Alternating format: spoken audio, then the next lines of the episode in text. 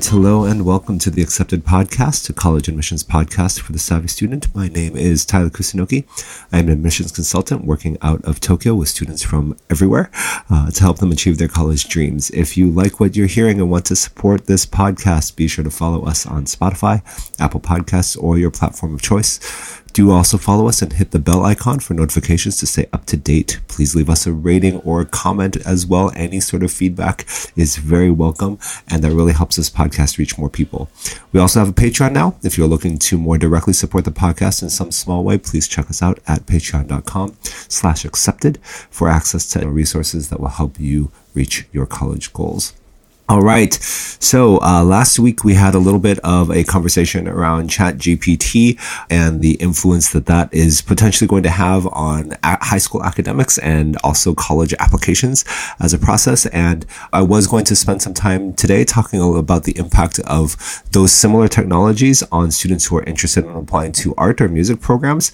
However, as I've been parsing through the news, a couple other big things have come up that I wanted to make sure we spend some time addressing. And the first one of these is going to be the upcoming Supreme Court decision that is dealing with the cases of Harvard and the University of North Carolina and the impact that that is going to have on affirmative action what that potentially means for the college application process and how you can respond. So to get into it just a little bit, uh, the Supreme Court case, again, similar to my conversation about ChatGPT last week, I'm not going to go too much into the nitty gritty. The whole goal of this podcast is to make the sometimes ambiguous and undigestible parts of the college admissions process digestible to as many people as possible. And that applies to how I explain legal cases as well. So the big deal here with the Supreme Court case is essentially both Harvard and UNC have been taken to court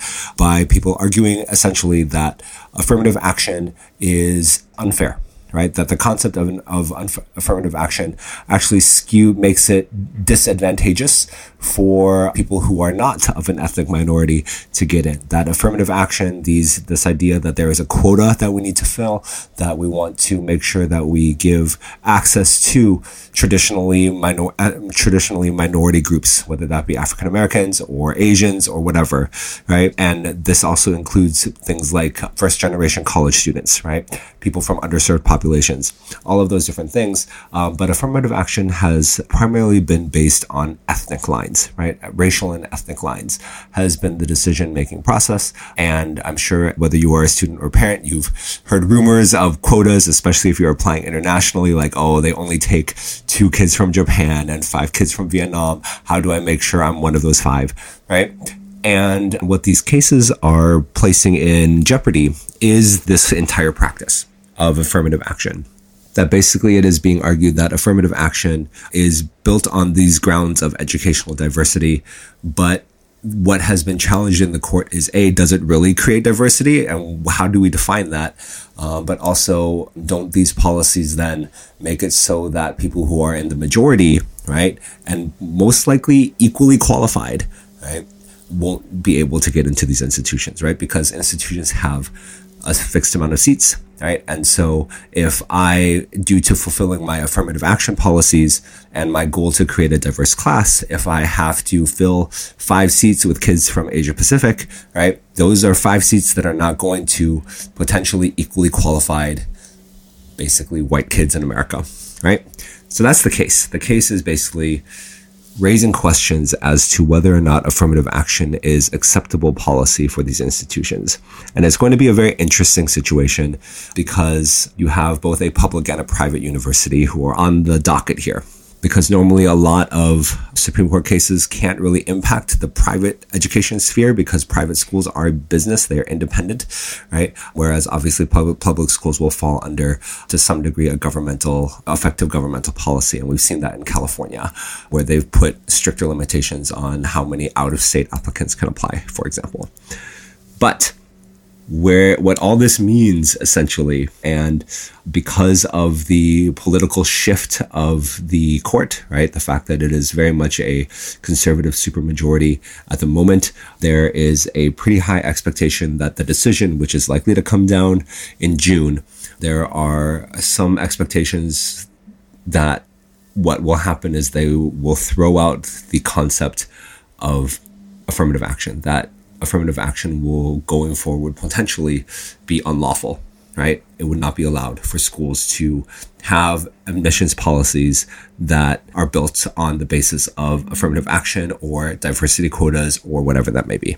So that is the baseline of it, right? And of course, colleges are concerned because of more philosophical things, right? Of just that, like, well, how are we then supposed to build a diverse class if we can't kind of to some degree pick and choose who we bring in because it's so competitive, right? Everyone's kind of good, right? So we, on some level, can pick and choose who we allow in, right?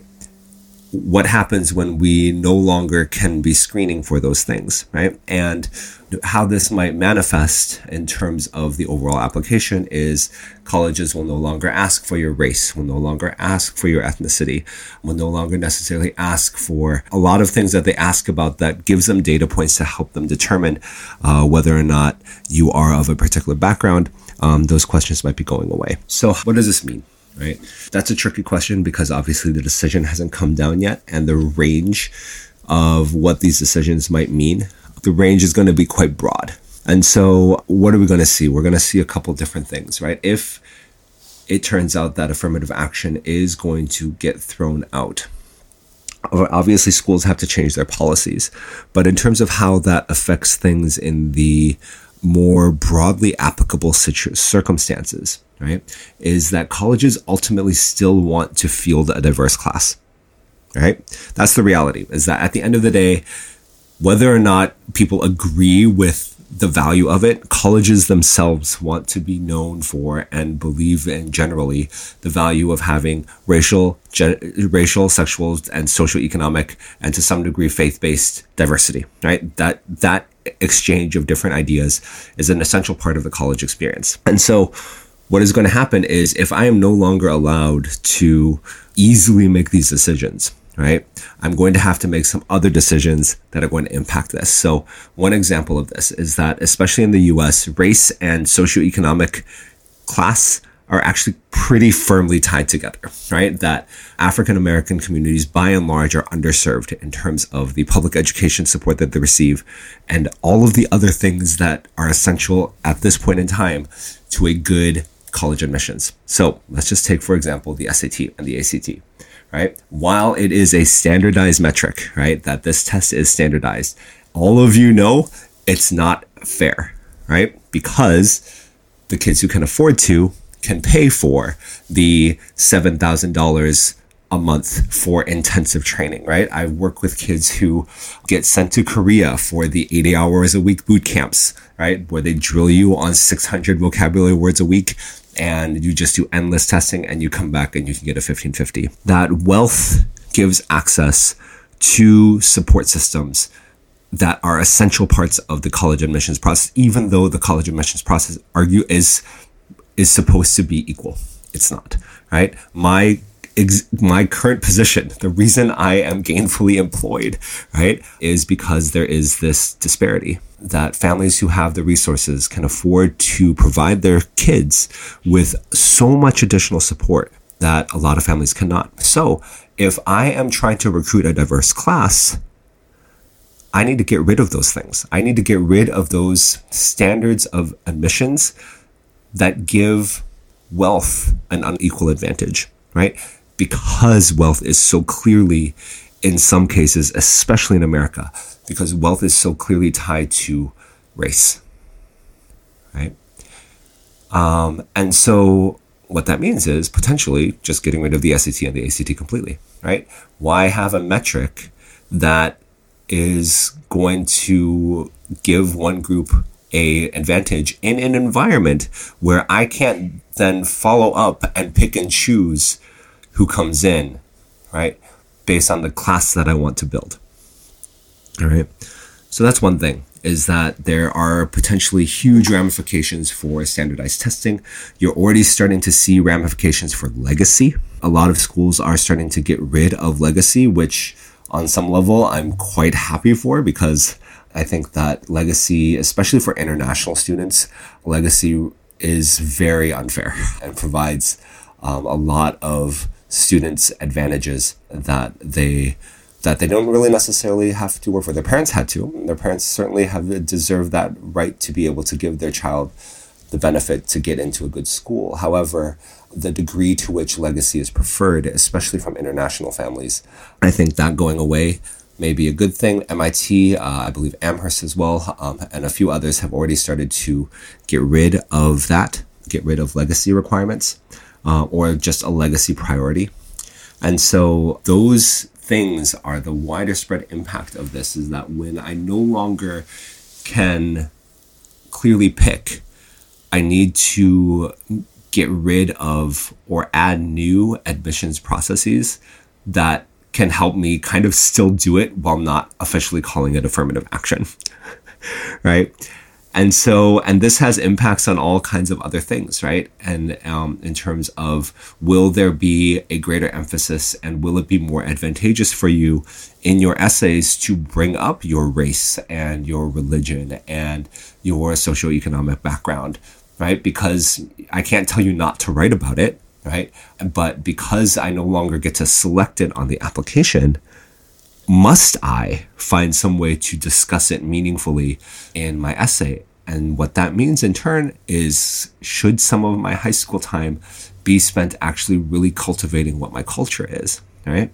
If I am Japanese, should I, and I love music, should I be taking up a traditional uh, Japanese instrument? I work with a student who I have, who is one of the remaining practitioners of Nihonbuyo, right, which is traditional Japanese dance. And it is a dying art, but it is a very traditional art and has been passed down generation to generation. This kid has thought about uh, quitting it many times to pursue more modern contemporary dance. Um, and we've gone back and forth on like the importance of her keeping it kind of obviously on one level for maintaining that culture and keeping it going, but also just for her narrative to get in. Right. So, do you spend more time really trying to cr- identify what your culture is and leaning into it in some meaningful way?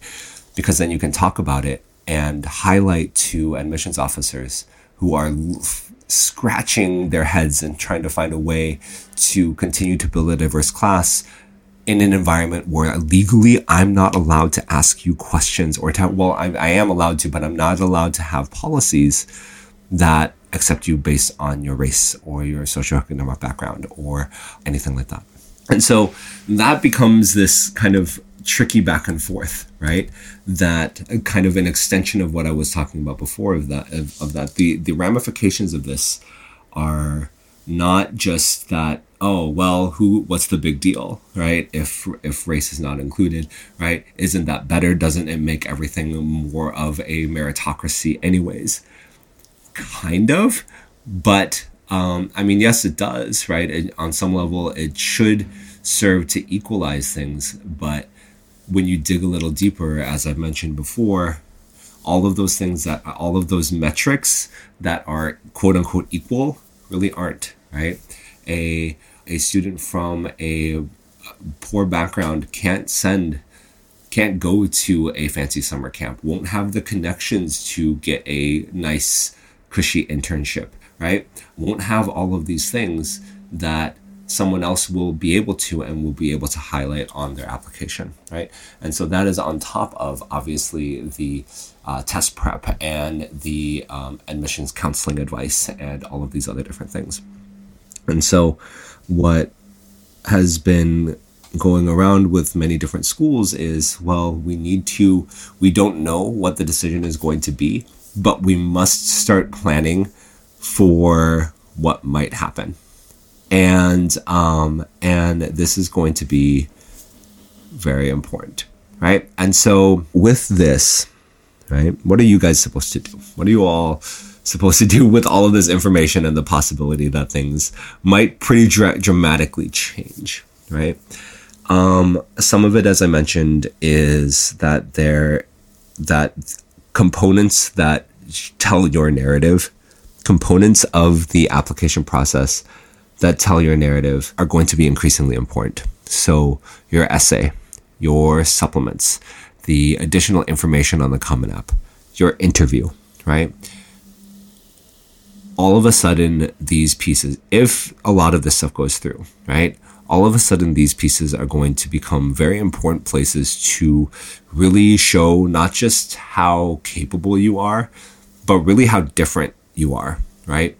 And to try to capture a lot of your background and upbringing in the overall narrative that you're choosing to pick, right? And so, how the college essay um, is structured, right, and how you develop your story is going to become increasingly important. I think I've mentioned this before. The interview is going to become an increasingly important piece because I can not have an affirmative action policy, but still like build a diverse class if I if I know what I'm looking for. And so part of it is figuring out well what are they looking for? And a big part of what they're looking for is unique experiences a background that is going to be a little bit different right? If you're if you're an international student most international school students live in a bubble right? Getting outside that bubble and doing something meaningful in your actual in the actual surrounding community not hopping from kind of bubble to bubble to bubble right? Um, but actually getting outside of it and doing something meaningful in your community is something a little bit different right? Because most of the international students school student, student essays that i'm going to read are about like well i'm half chinese i'm half american i don't know who i am i'm a little bit of both. Blah right? What have you what are you doing that separates yourself from your peers, right? That is going to become, it has always been an important metric, but I think it's going to become an increasingly important metric as well. If you are a first generation college student, that's obviously a big deal. Make sure you find a way to highlight that, right? But I think it's also going to be important to actively seek out struggle because if I read, because I've read thousands of essays by this point, and the essays that are written by students who have really had to fight to get to where they are, whether that be because of socioeconomic reasons or because there has been family tragedy or because they've personally struggled with something. Their voice, their maturity, their ambition, their view of the world is always just stronger than students who have not, right? And in lieu of the possibility that I cannot necessarily screen for socioeconomic background, right? As an admissions officer, I would be looking to compensate for that by seeking out stories of like genuine, meaningful hardship and growth as a result of that hardship because that challenge will be unique to you for sure, right? Because the context will be specific to you, right? And so, what does it mean to seek out failure? Uh, or not, not, not seek out failure, that's the wrong way of putting it. But what does it mean to seek out challenge meaningfully, right? While you are in an environment where there still may be a safety net for you, right? What does it mean to really embrace your culture if whether that's a monoculture because you are fully one race or a couple different cultures. What does it mean to actually embrace both of those right and explore them in a meaningful way right? All of these things are going to if the supreme court decision is as wide reaching as some people expect it to be but even if it is narrow and just kind of limits what affirmative action can be a lot of different elements of how we traditionally approach college prep and college admissions prep and advising are going to shift because the metrics that are normally viewed as standardized um, have never really been, and they will be removed because colleges are now going to have to figure out their own ways to kind of under the table build a diverse class. And that is going to mean removing a lot of the things because they no longer can just look at standardized metrics, but then also look at what race are you and pick. Right? They need to, there will need to be some revision of a lot of those things. And so going forward, my view is um, and this has always been true, but more than ever before, you having a mature, developed voice that has gone through challenge, that has gone through, that has experienced failure and rebounded, and can talk meaningfully about your growth from those areas right?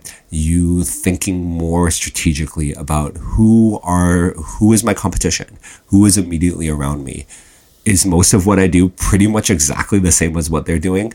Well then i'm not competitive. I mean i have it's not that i'm not well not so much that i'm not competitive. I don't stand out in any way right? So seek to break away and i know that's hard high school is a peer pressure pressure cooker cooker but and there is tremendous pre- tremendous pressure to conform. And I think you all recognize that. So recognize it and have the courage to step away, to step out onto your own platform, because that is going to be the process that is going to give you the challenge for sure and the struggle and most likely the failure that is going to help you have a narrative and an interview pers- persona that is going to continue to be competitive regardless of how all of these others other metrics are changed by the Supreme Court case. Okay. All right, that's it for today. I know that was a lot. We will I will obviously continue to be tracking this and as we get more news on um, the proceedings, I will talk about those here on the podcast. Um, next week, we will get back to our chat GPT, um, not chat GPT, on AI. Um, I really want to talk about AI from the context of uh, art, from the context of music, from the context of just coding and programming and all these different areas and how that can potentially affect college applications as well. And then following from that, we're going to do a little bit of a deep dive onto the new SAT. I know that's coming up in March for many of you if you are international students. So I want to make sure you are prepared. So stay tuned for all of that. All right. Okay. Thanks for listening to the Accepted Podcast. Again, my name is Tyler Kusunoki. We hope you enjoyed today's topic on the Supreme Court decisions around affirmative action. Uh, join us next week for more on the complex world of college admissions. If you like what you're hearing and want to support this podcast, be sure to leave us a rating and some comments on Spotify, Apple Podcasts, or your platform of choice. Follow us and hit the bell icon for notifications to stay up to date. We also do regularly host events, both in person and online. So if you're interested in attending free info sessions with me and real admissions officers, check us out at tokyoacademics.com slash events. That is tokyoacademics.com slash events. That's it for today. And remember, the key to getting in is getting ready. Thank you.